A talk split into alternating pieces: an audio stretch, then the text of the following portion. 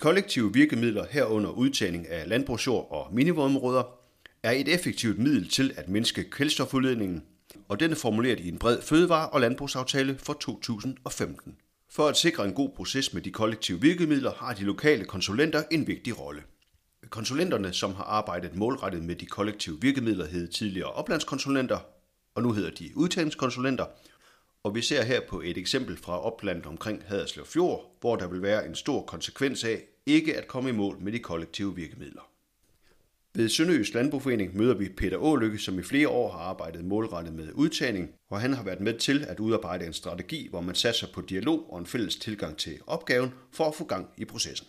Så vi valgte egentlig den tilgang at sige, at vi holder først et møde for de 20 største, og så ser vi, hvordan de reagerer på det her. Hvis, fordi man kan sige, hvis de slet ikke var interesseret, så var den jo lidt død på forhånd. Men øh, vi startede med at holde nogle øh, to møder for, for, for de største lodsejere der i lige før sommerferien i 22, og også et tredje møde for, for, for de resterende, det vil sige, at jeg har skåret af med dem, der har mindst 20 hektar. Så lagde vi simpelthen frem, øh, punkt 1 lagde vi frem en øh, økonomisk redegørelse for, hvad de her forventede skærpede krav til kvælstofreduktion vil betyde i, i oplandet til Haderslev Fjord, som er et af de steder, der bliver rigtig hårdt ramt. Og det, som lodsejerne omkring Haderslev Fjord vil blive så hårdt ramt af, er altså, at krav til de målrette efterafgrøder vil stige til næsten det dobbelte, og det vil medføre et potentielt driftstab på op til flere tusind kroner per hektar. Sikkes Innovation har lavet udregningerne, som også peger på, at opland rent faktisk vil kunne nå i mål ved at etablere ca. 100 minivådområder i de kommende år. Men her har vi jo en hel del landmænd, som som udgangspunkt måske ikke nødvendigvis er interesseret i at lave et minivådområde. Så det er egentlig, vi er at de skal gå ind og vurdere på, hvad er konsekvenserne hvis vi ikke laver et minimumområde, kontra de bøvl, vi får ved at lave et minimumområde. Der tror jeg, det er bedre, at man holder det kollektivt, fordi så alle bliver informeret på samme tid. Fordi det, der jo er vigtigt ved de her kollektive virkemidler, det er jo, at Landmand Hansen kan godt lave en minimumområde, men hvis hans naboer ikke også går ind i kampen og også laver deres del af det, så hjælper det jo ikke nok. Det er et fælles ansvar.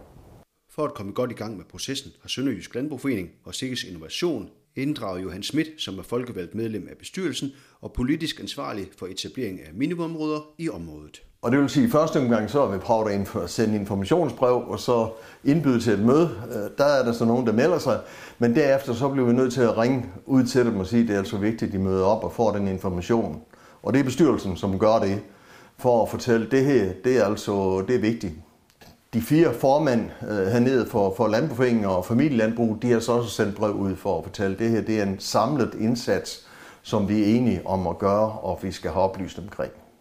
Vi skal simpelthen op og se, at vi kan nå et volumen, sådan at det bærer noget. Så at vi kan slippe på de her individuelle reguleringer øh, efterfølgende, som bliver så rigtig dyre. Så derfor så er man nødt til at se konsekvenserne i øjnene, og samtidig så er det helt sikkert, at det er mange, der arbejder på at finde alternativer til det her. Men det er den mulighed, vi har nu. Det er den mulighed, vi har, øh, som vi kan få finansieret øh, gratis, hvorimod hvis vi når efter 25 og vi ikke har gjort noget, så tror jeg, at hammeren den falder, og så bliver det sværere.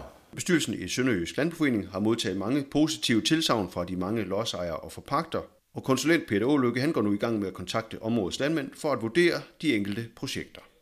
Og det vi gør, det er, at øh, jeg og min kollega Britt Paulsen, som er land, øh, oplandskonsulent nede i Landbrug Syd i, i Åben Rå, vi deler den her opgave, og vi, øh, nu bruger vi først lidt tid på at nørde i nogle kort og finde helt præcis, hvilke placeringer er det, og hvilke landmænd er det, der driver de arealer, hvor de placeringer er. Og så kontakter vi simpelthen de her landmænd og beder dem om øh, et besøg. Fordi det er jo forhåbentlig dem, der ved, hvor drænledningerne rent faktisk ligger. Og jo mere præcis kendskab vi har til forholdene, jo bedre bliver kvaliteten af det slutprodukt, vi får lavet. Så ideen er nu, at vi får besøgt de her forhåbentlig cirka 100 lokaliteter, og øh, så får vi simpelthen et, et, et opdateret grundlag, som helt præcis siger, jamen, hvad er der rent faktisk mulighed for at etablere i det her opland. Johan Schmidt anbefaler andre landbrugsforeninger at gå efter en fælles koordineret indsats til at implementere de kollektive virkemidler og han anbefaler samtidig lodsejere og forpagtere til at åbne døren, når oplands- og udtagningskonsulenterne banker på. Brug de muligheder, der er. Få fat i oplandskonsulenten og få lavet en gratis beregning og se, kan det lade sig gøre. Og så kan man vente, så har man i hvert fald beregningen og se, hvad mulighederne er. Så kan man vente indtil 25 eller 24, før man siger, nu kan vi se, det, er, det her det er så mange, det vil være med. Nu sætter vi i værk. Og hvis du vil høre mere om implementering af de kollektive virkemidler i dit område, så skal du kontakte din lokale landbrugforening og spørge til udtalings- eller oplandskonsulenten.